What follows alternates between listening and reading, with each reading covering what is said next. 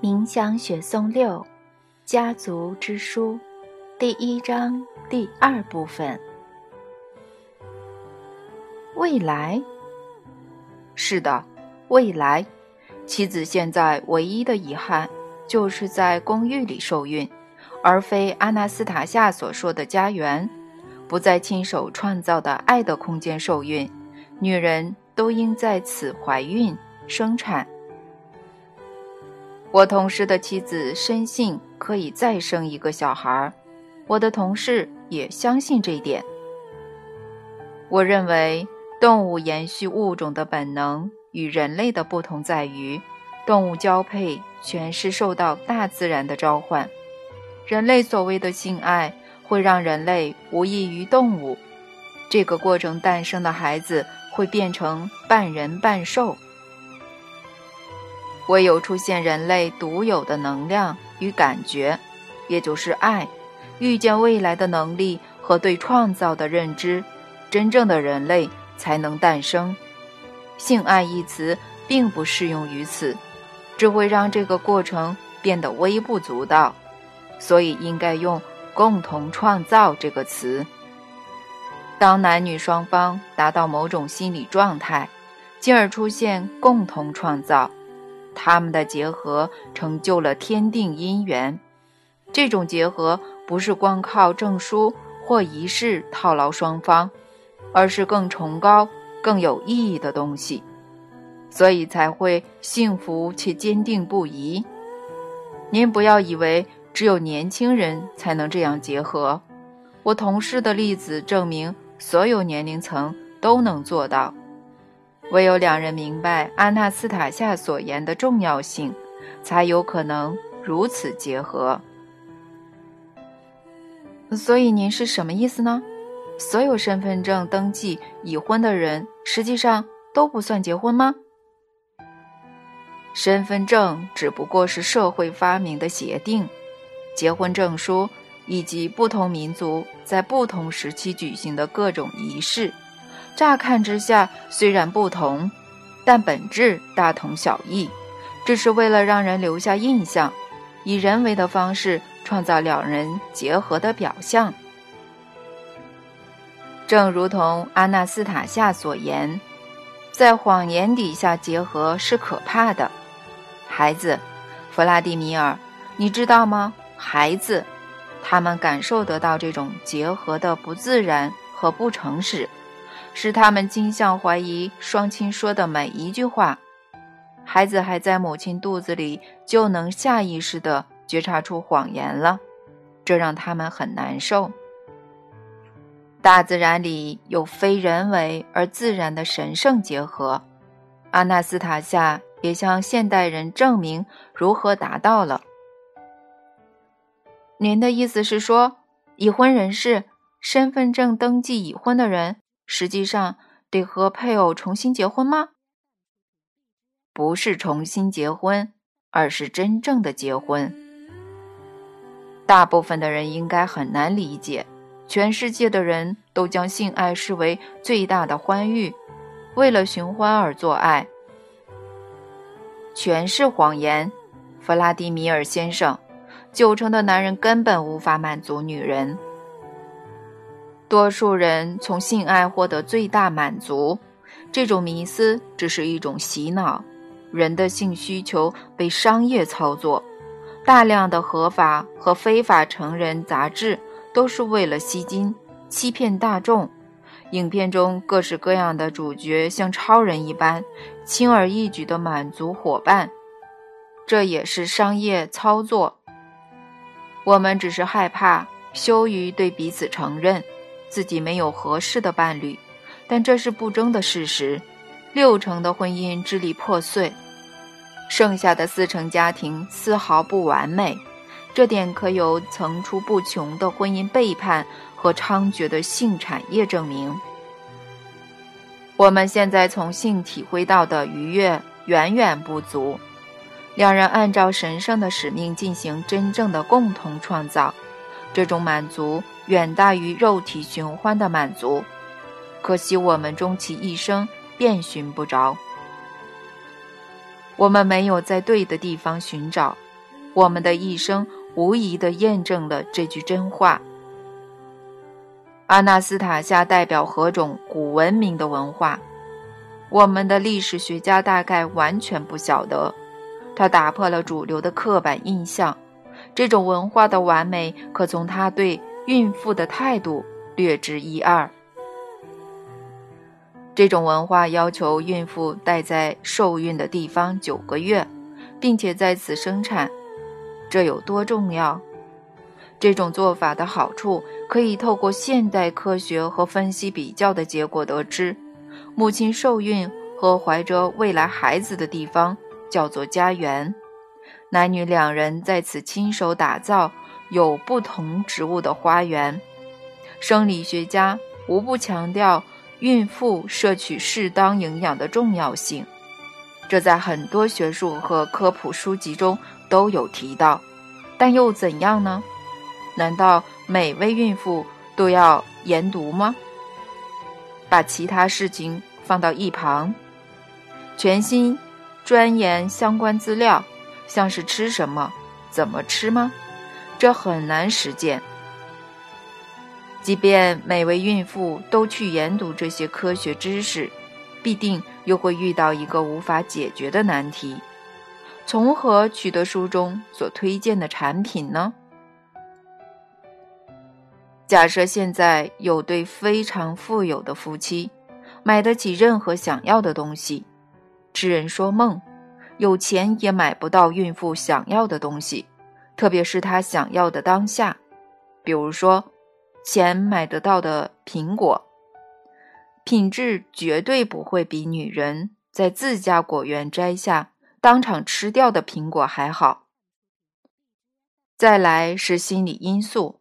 重要性不亚于生理因素。现在假设两种情况，然后比较看看。第一是多数人的标准情况，以收入中上的年轻夫妻为例，孕妇和丈夫如果住在公寓，他可以吃到品质够好的食物吗？不可能。现在的超市，即便是高级超市，都无法提供良好的食物，罐装。或冷冻食品对人类并不天然，传统市场呢？恕我直言，那儿的品质也令人质疑。连小农都会使用各种化学肥料栽种作物了，种给自己吃是一回事，种来贩卖又是另一回事。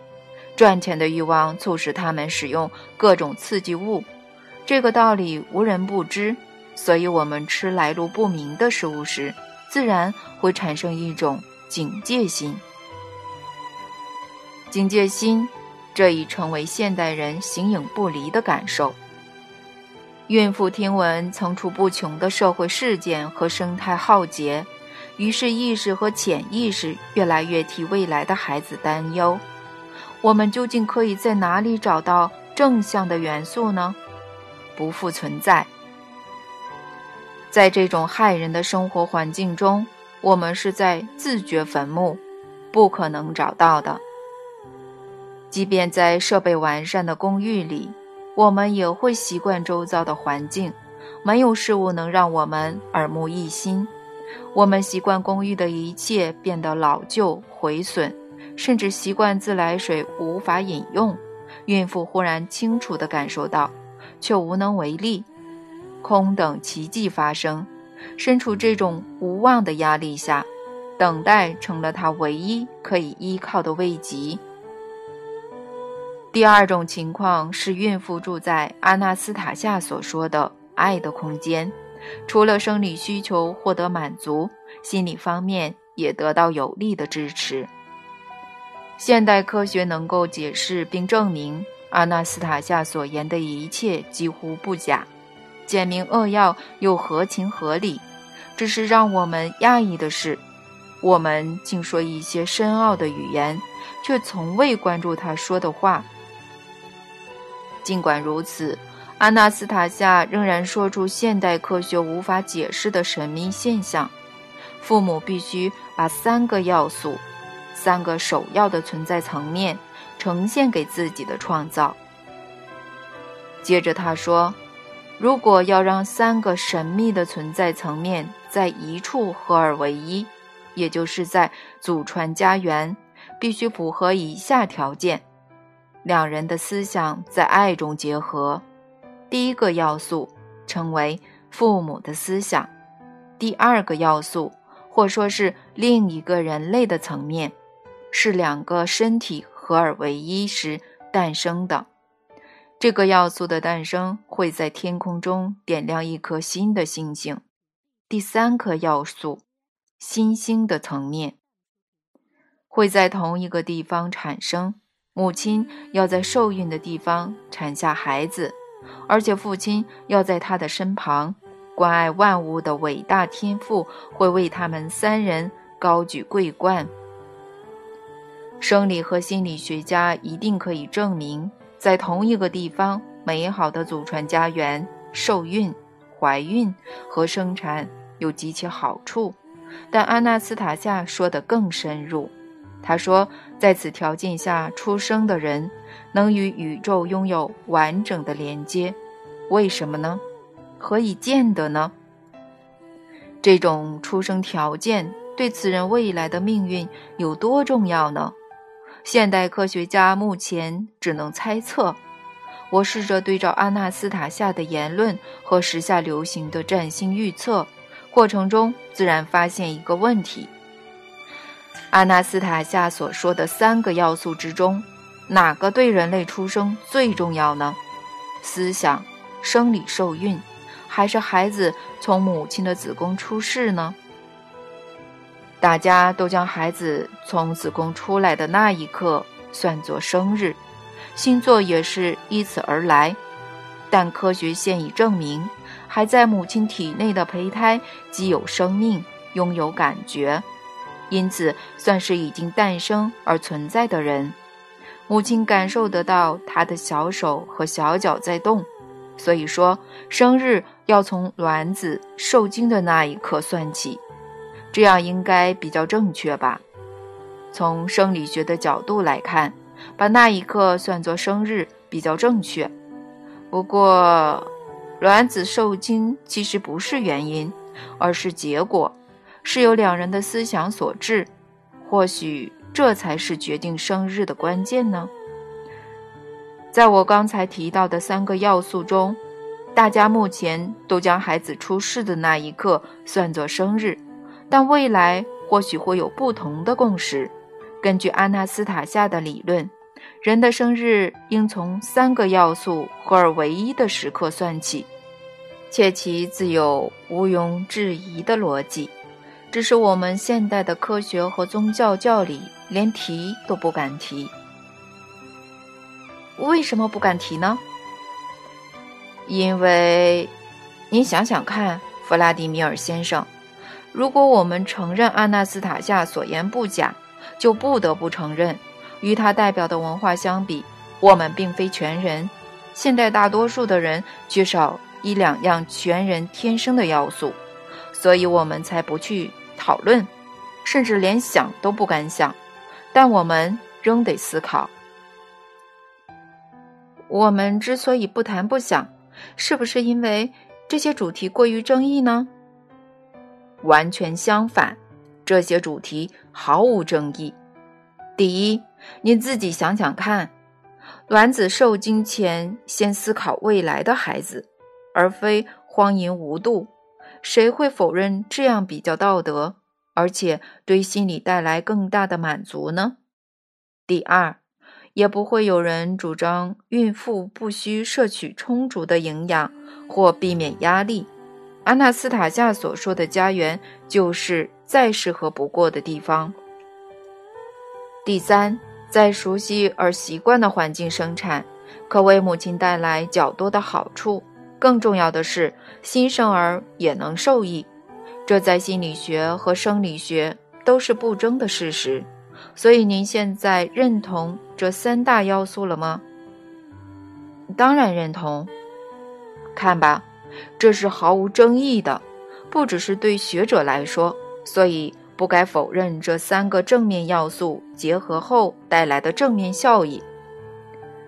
身为一位心理医生，我假设这种在空间中的结合会产生某种心理反应，整个宇宙也会给予回应，迎接出生的人类，并建立和他的讯息连接。或许吧，但确定人的生日很重要吗？可重要了，非常重要。这会决定我们自己的世界观层级。如果我们把胚胎形成当作生日，我们的世界观就会以物质为主；如果我们强调男女思想的结合，我们的世界观则会以意识为主。因此，形成两种决定生活方式的文化：前者重视物质，后者依赖精神。两种观念的公开和私下争论由来已久。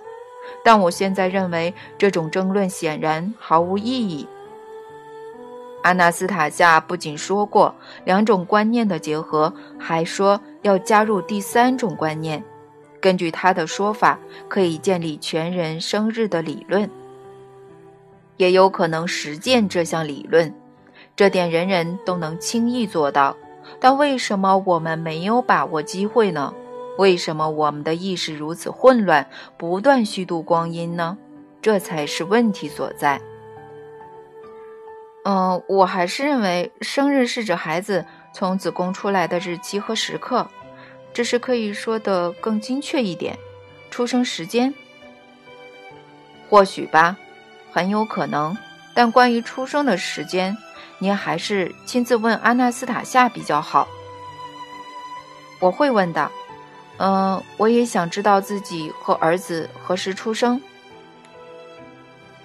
您的儿子哦，都忘了您是来找我咨询的，我却顾着讲自己的事情，啊，抱歉了，我多言了，实在是这件事情困扰我很久。您知道吗？我每周看诊三次，很多人来找我请教问题，他们的问题千篇一律。都是如何抚养小孩，如何和儿女沟通。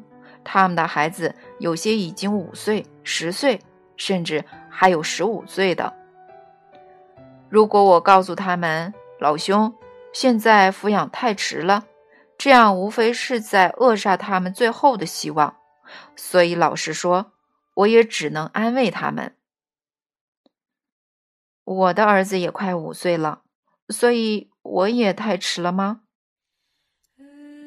弗拉迪米尔先生，您的情况不同。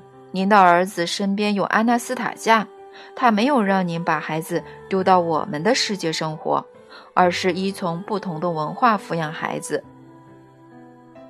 所以说，我和儿子属于不同文化，完全没有机会了解彼此吗？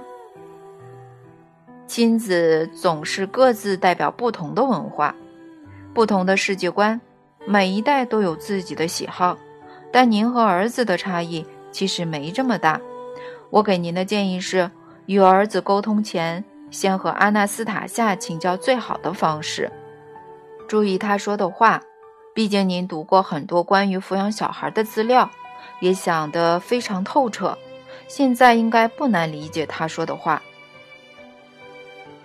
即便过了这么长的时间，我至今仍然不是很懂他。他的有些说法，常让我怀疑，太深奥难解，又难以证明。他说的很多话，我都不敢写进书里，因为看起来很像他在幻想。而且，亚历山大医生突然重拍桌子，有点无理的打岔：“您没有权利这样做。如果您的头脑无法理解，还是要给别人机会。”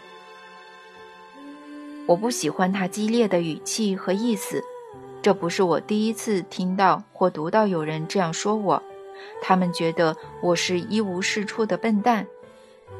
我的角色只不过是要一五一十地传达泰加林隐士所说的话，但说出这种话的事后，诸葛亮并不知道所有真相。所以我决定让眼前突然发飙的心理医生明白我的立场。想当然尔，您觉得您也是能够了解阿纳斯塔夏所言的人。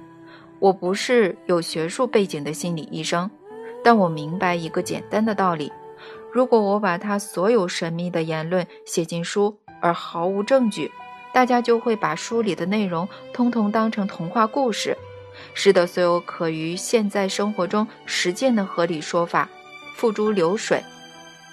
要把一些神秘的言论删除，或许才能避免合理的部分受连累。可以请您举例，哪些是神秘的言论吗？我刚好想到一个，他说自己从宇宙收集最好的声音组合，把它藏进书中的文字，还说会对读者带来正面的影响。是啊，我记得这段，记得非常清楚。在第一本书里，他还说，读者阅读时如果伴随大自然的声音，会有更大的影响力。所以您记得，其实这段话不仅写在内文，嗯，封面内页也能找到。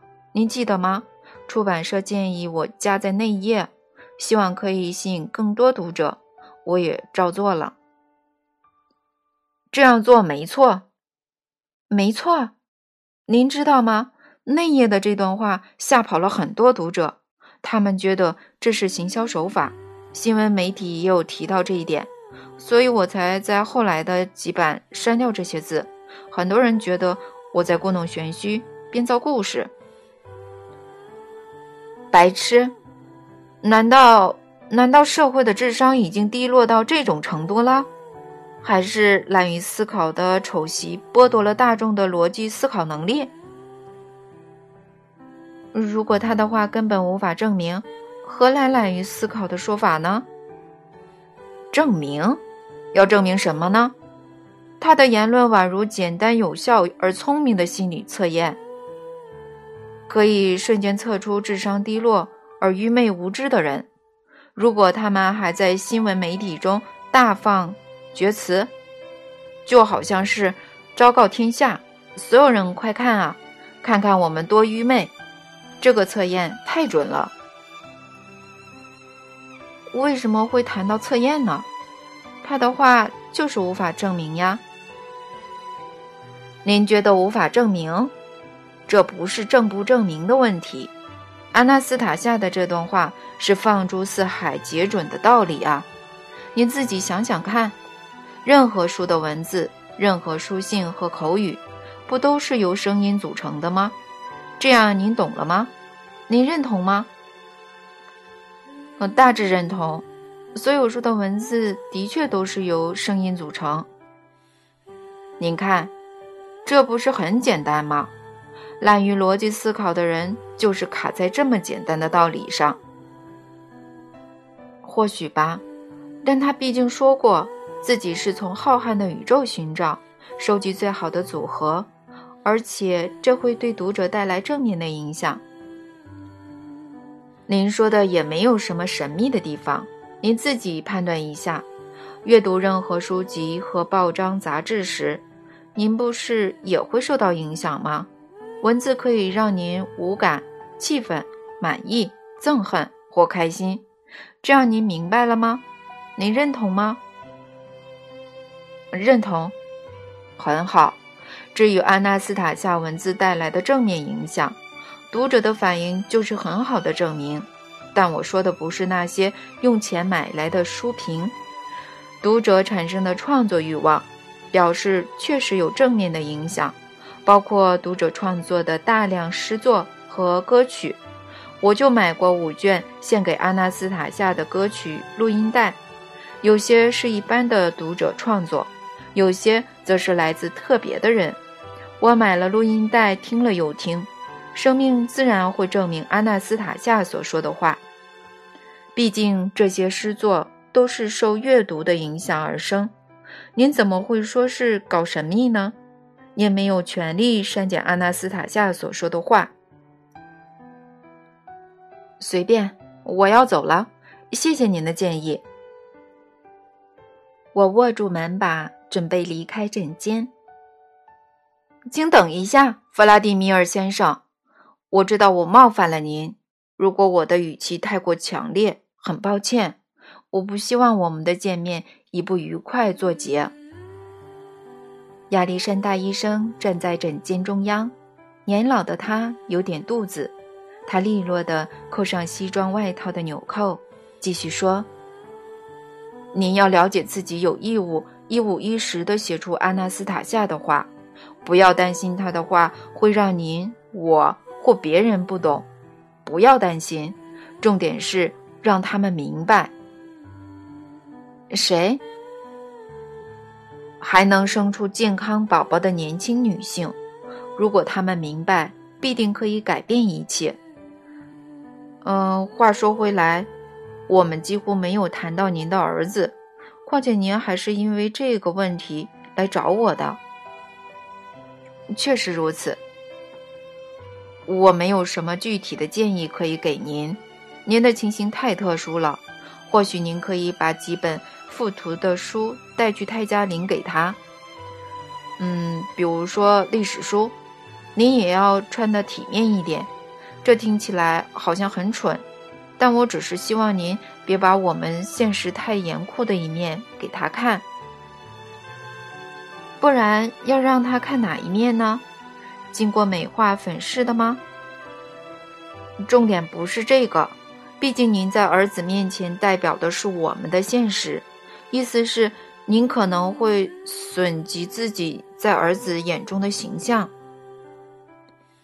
为什么要我一人为我们整个社会的丑态负责呢？如果您让儿子看到您无法改善社会，就会让他看见您的无能，有损自己的形象。我认为阿纳斯塔夏抚养他的方法，让他知道，没有什么是人类办不到的。或许您说的对，亚历山大医生，谢谢您实用的建议。我应该让孩子看看我们生活美好的一面，的确值得一试。嗯，不然他会以为我们握手道别，至少我认为没有不欢而散。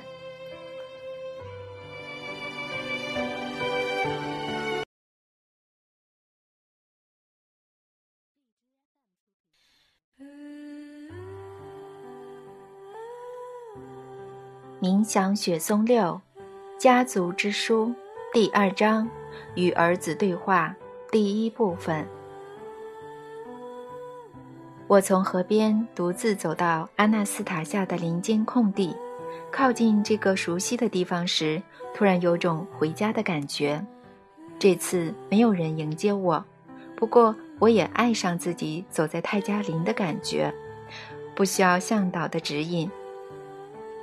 我没有大喊或叫出阿纳斯塔夏的名字，觉得他可能在忙。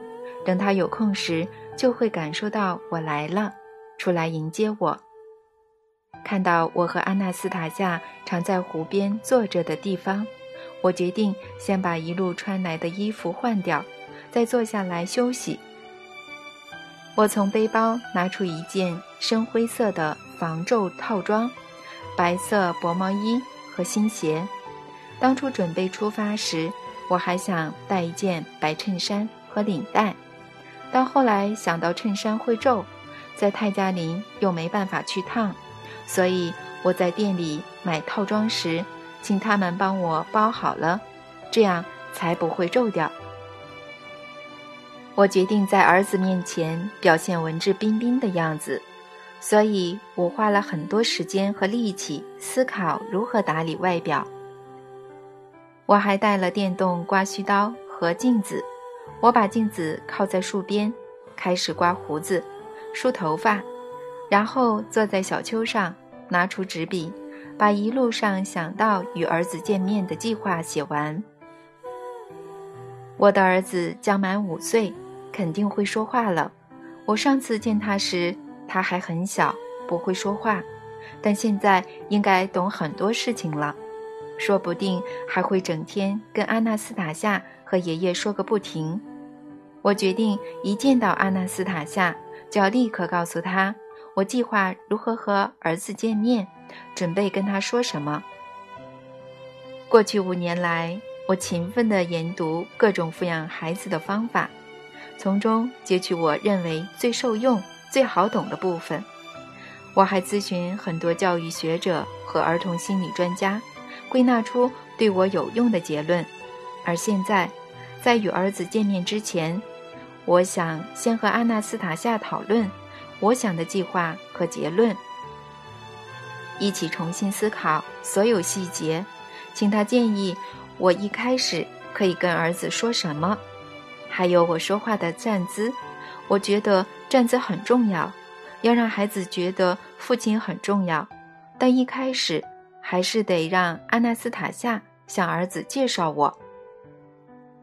笔记的第一点正是安娜斯塔夏向儿子介绍我，让他用简单的几句话介绍我，比方说：“你看，儿子，这是你的亲生父亲。”但他必须很慎重的介绍，让孩子立刻从他的语气感受到父亲的重要性，之后才会尊重父亲。我忽然觉得周遭万籁俱静。仿佛进入警戒模式，我没有被这突如其来的寂静吓到。每次我和阿纳斯塔夏在泰加林见面前都会这样。泰加林和所有生物全部看似停下动作，仔细聆听并观察，判断外来者是否对他们的女主人带来不快。如果没有感受到威胁，他们就会冷静下来。我从这阵宁静知道，安娜斯塔夏已经悄悄走到我的身后。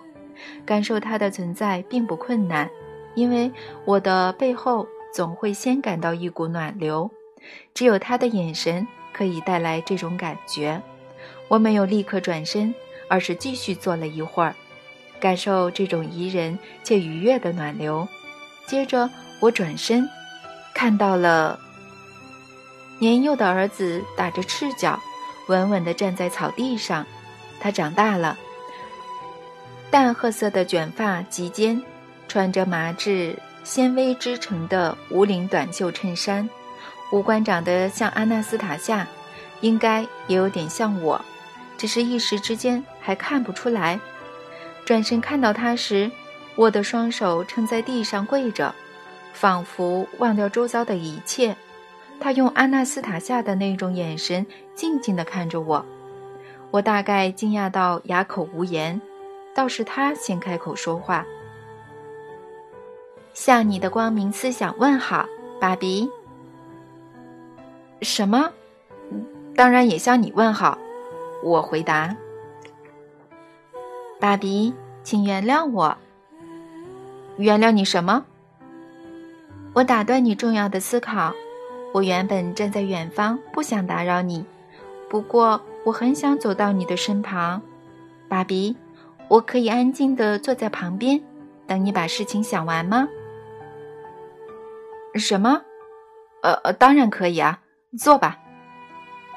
他快步走到离我半公尺处，坐下来一动也不动。我不知如何是好，依旧维持刚刚手撑在地上的姿势。等他坐定位后。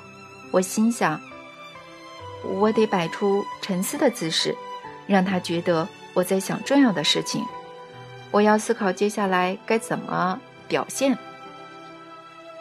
我摆出貌似沉思的姿势，我们就这样坐了许久，一语不发。后来，我转头对着安静坐着的小儿子问：“呃，这里怎么样？”听到我的声音后。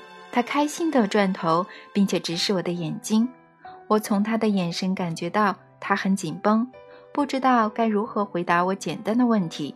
他后来还是回答我：“爸比，我无法回答你的问题。我不知道这里怎么样。爸比，这里的生活一天一天的过，很美好。我得想办法继续聊天。我想。”不能错过这个机会，于是我又问了一个常见的问题：“嗯，那你过得如何呢？有听妈咪的话吗？”他这次立刻回答我：“每次听到妈咪说话，我都很开心，也很喜欢听爷爷们说话。我也会跟他们说话，他们会听我说。可是阿纳斯塔夏妈咪，说我话太多了，要我多思考。但我想得很快，想用不同的方式说话。什么不同的方式呢？像爷爷们那样一字接着一字的讲，也像妈咪和爸比你一样。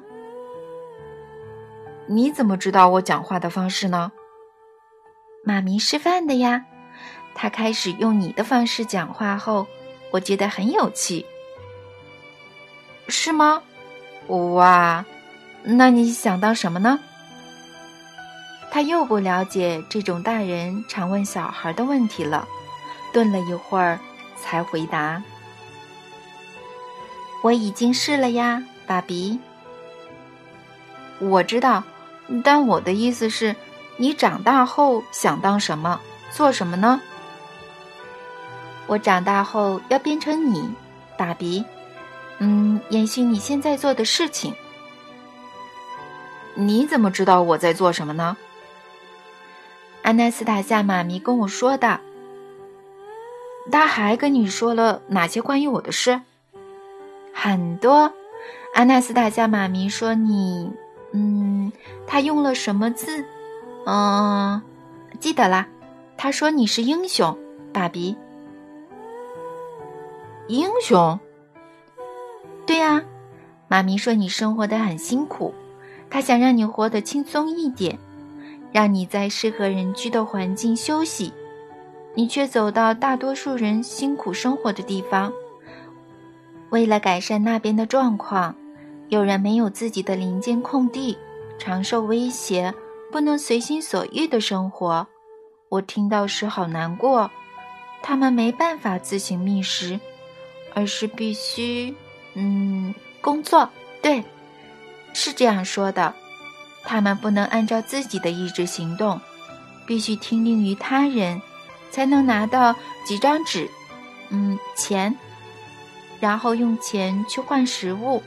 他们只是稍微忘了用别的方式也能过活，忘记如何享受生活，而把比你去了解他们辛苦生活的地方，想要改善他们的环境。是啊。我的确去了，呃，所有地方都应该变好。那是你现在对此有什么规划和准备吗？要学很多东西吧，爸比，我现在学了，我很喜欢学习，也很努力哦。你在学什么呢？哪些科目？他又未能马上明白我的问题，但后来还是回答我。整个科目一起学，只有追上安纳斯塔夏妈咪的速度，我才能马上明白整个科目或所有科目。对，所有科目，这样讲比较正确。什么要追上妈咪的速度？我的思考，但现在还没办法追到。妈咪的思考速度比我快，甚至比爷爷们和光线还快。只有他的速度更快。他是谁？神，我们的天赋。也是，当然。那你要努力，尽全力追上，儿子。我会的，爸比，我会更努力。为了延续有关学习的话题，但得说出有智慧且有意义的话。我从背包随手拿出一本书，那是给五年级学生读的《远古的历史》。我告诉儿子：“你看，瓦洛加，这是现代人写的其中一本书。书里告诉小朋友地球生命的起源、人类和社会的发展。内容有五颜六色的插画和文字，描述人类的历史。科学家这些聪明的人比别人厉害。”他们在书里介绍了地球原始人的生活。等你学会识字，就能从书里学到很多有趣的知识。我会识字啦，爸比。真的吗？怎么会的呢？妈咪教你的吗？安娜斯塔夏妈咪有一次在沙子上写了很多字母，还教我怎么发音。你马上把所有字母记起来了？记起来了。字母没有很多，看到字母这么少，让我很难过。起初我没有特别注意他说的字母数量，只想听他是否真会识字。我翻到第一页，把书拿给他后说：“你试着念念看。”扭曲的历史观。他不知为何用左手接过打开的书，静静地看了文字好一阵子，才开口念。古代人的生活环境很炎热，没有下雪和寒冬，人类习惯群居，不会单独行动。科学家将此称为群体。群体所有年纪的成员都要觅食，整天寻找可以食用的根类、野生果实和浆果，以及鸟蛋。念完这段文字后。他抬头直视我的眼睛，一脸疑惑的样子。我不懂他有什么疑问，所以没有说话。他开口时，语气有点担心：“爸比，我的内心没有出现画面。什么画面？什么画面都没有，不是坏掉了，就是无法呈现书中的内容。”安娜斯塔夏妈咪或爷爷们说话时，我都能清楚感受到画面；读他的书时，画面还更清楚。但我从这本书只看到扭曲的画面，还是说我内心的画面坏了？为什么要有画面呢？干嘛浪费时间追求画面呢？真相会让画面自然而然产生。但现在没有画面，就表示我试着验证看看。书中描写的人说不定没有眼睛，毕竟他们一整天都在找食物呢。如果食物随时都在他们周围，为什么还要花一整天的时间觅食呢？儿子开始做出难以解释的行为，他突然闭上双眼，用一只手。感受四周的小草，找到什么后便拔起来吃。接着他站起身，仍然闭上眼睛的说话。还是说他们也没有鼻子呢？他捏住鼻子，走到离我十五公尺远的地方躺下，继续捏着鼻子，发出“啊啊”的声音。周遭的一切似乎动了起来。几只松鼠迅速地从树上跳下，张开爪子，抖开尾巴，仿佛降落伞似的落到地面。它们跑到躺在草地上的男孩旁，把某样东西放在他的头边，跳回树上后，又像降落伞落在地面。远方的三匹狼也跑向躺在草地上的男孩，焦虑地围着他绕圈。灌木丛出现拨动树枝的声音，一只小熊匆忙而蹒跚地走来，接着出现第二只，身形较小但比较灵活。第一只熊闻了闻男孩的头，舔起他的手，而男孩依旧捏着鼻子。灌木丛陆续出现几只身形有大有小的泰加林动物，它们全都不安地。围着躺在地上的小小人类绕圈，似乎没有注意到彼此的存在。他们显然不知道他怎么了。我一开始也不懂儿子奇怪的举动，但后来猜到了，他在模仿失去视力和嗅觉而无助的人，嘴里时不时发出“啊啊”的声音，让周围的动物知道他想吃东西。松鼠依旧跑来跑去，把松果、干香菇等食物堆在男孩旁的草地上。一只松鼠用后脚站立，前掌抓着松果，迅速地把松子咬出来；另一只松鼠则咬开松子，把新鲜的果仁堆起来，但男孩没有去拿果仁，仍然闭着眼睛，捏着鼻子，躺在原地，不断发出貌似要求的“啊”声。此时，一只紫貂从灌木丛冲了出来。这只美丽的动物拥有一身雍容华贵的绒毛。它绕着躺在地上的男孩跑了两圈，完全无视周遭的动物。他们都在观察男孩奇怪的举动，没有注意到紫貂。但它突然停在松鼠从松果取出的新鲜果仁旁，甚至吃了起来。这让其他动物有了反应。先是狼群呲牙咧嘴，竖起毛发；原本摇晃身子的熊先是静止不动。盯着贪吃的紫貂，接着用熊掌打它的侧腹。紫貂飞到一旁，翻了过去，但马上跳起身，敏捷地跑到躺着的男孩身旁，前掌放在他的胸膛。等到男孩再次张嘴，发出“啊”的声音，紫貂立刻靠近男孩张开的嘴巴，把刚刚咬过的食物放进他的嘴巴。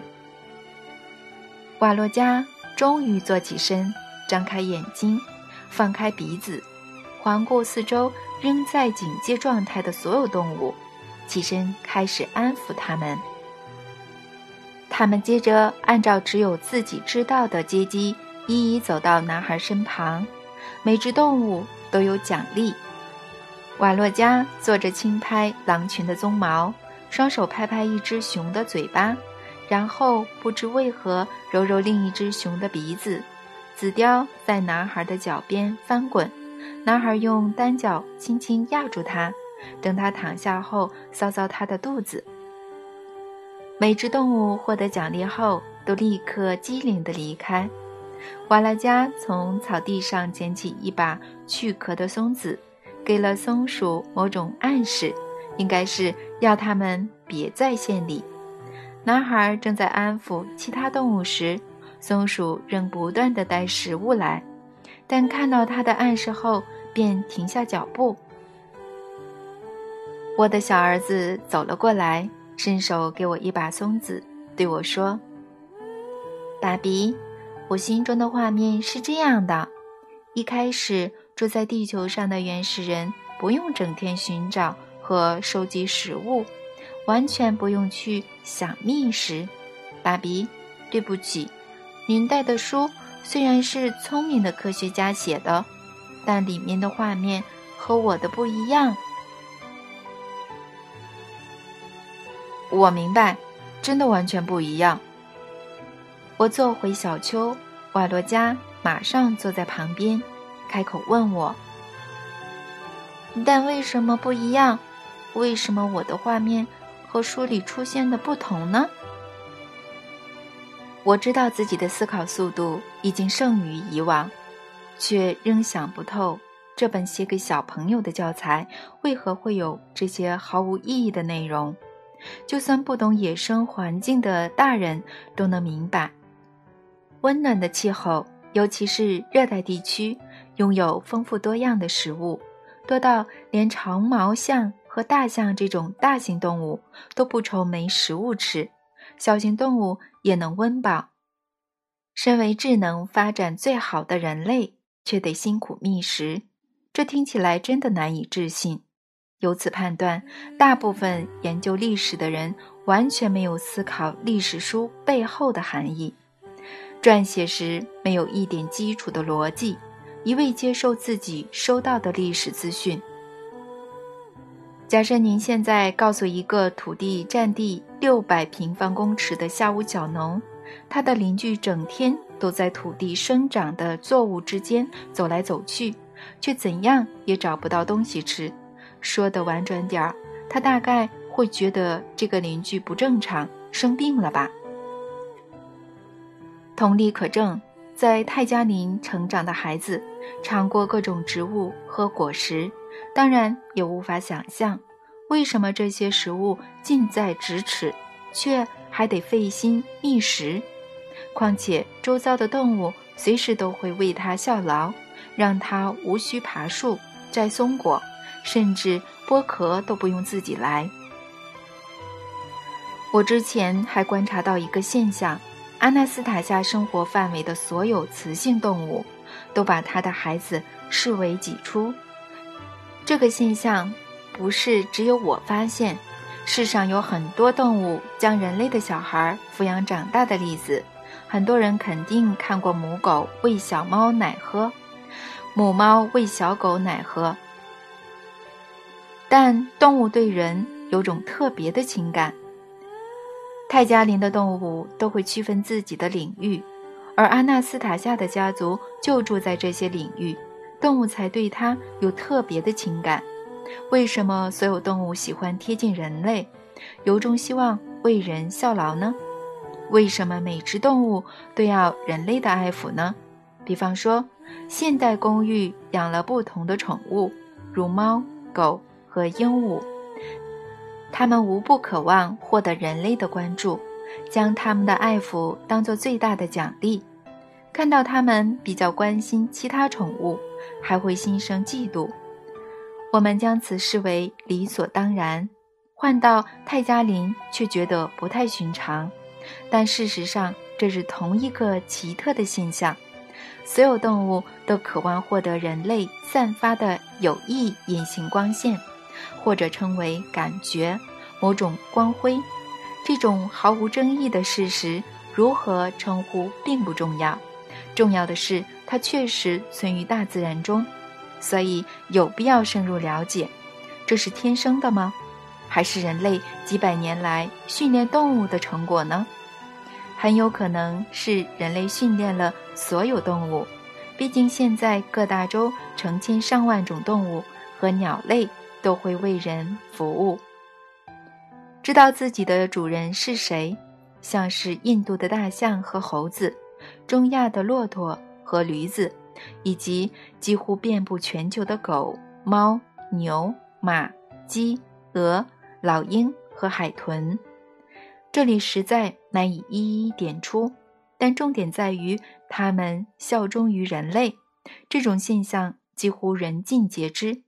但这是从什么时候开始的呢？三千年前吗？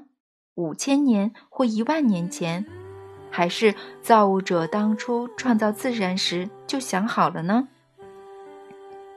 答案应该是后者。毕竟圣经写道：“决定每一种生物的使命。”所以，如果这是一开始就已想好的并实现，人类实际上。根本不会有觅食的问题，但为什么我们写给小孩和成年人的历史书却完全相反呢？不是只有我们国家如此，世界各地的人都被灌输这种荒谬的观念。弄错吗？应该不是，背后肯定是比一时弄错更关键的原因，早有预谋。如果这对某人有好处的话，那会是谁呢？有何目的呢？如果用别的方式描述历史，写出真相，会怎样呢？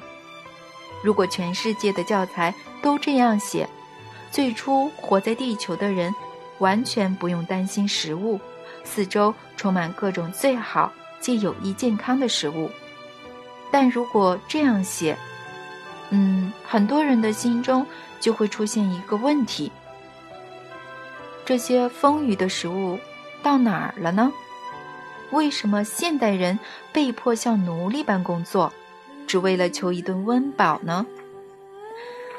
他们接下来更会问：现代人类社会的发展有多完美呢？我现在要怎么回答儿子，解释这些聪明人为何写出如此荒唐的教材？以及热带地区的人为何整天都在觅食？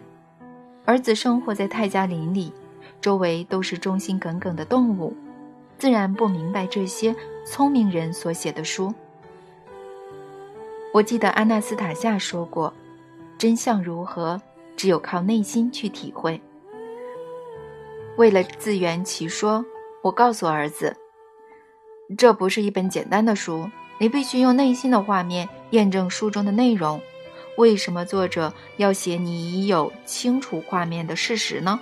书中的事实颠倒，所以你要根据内心的画面判断何者为真，何者为假。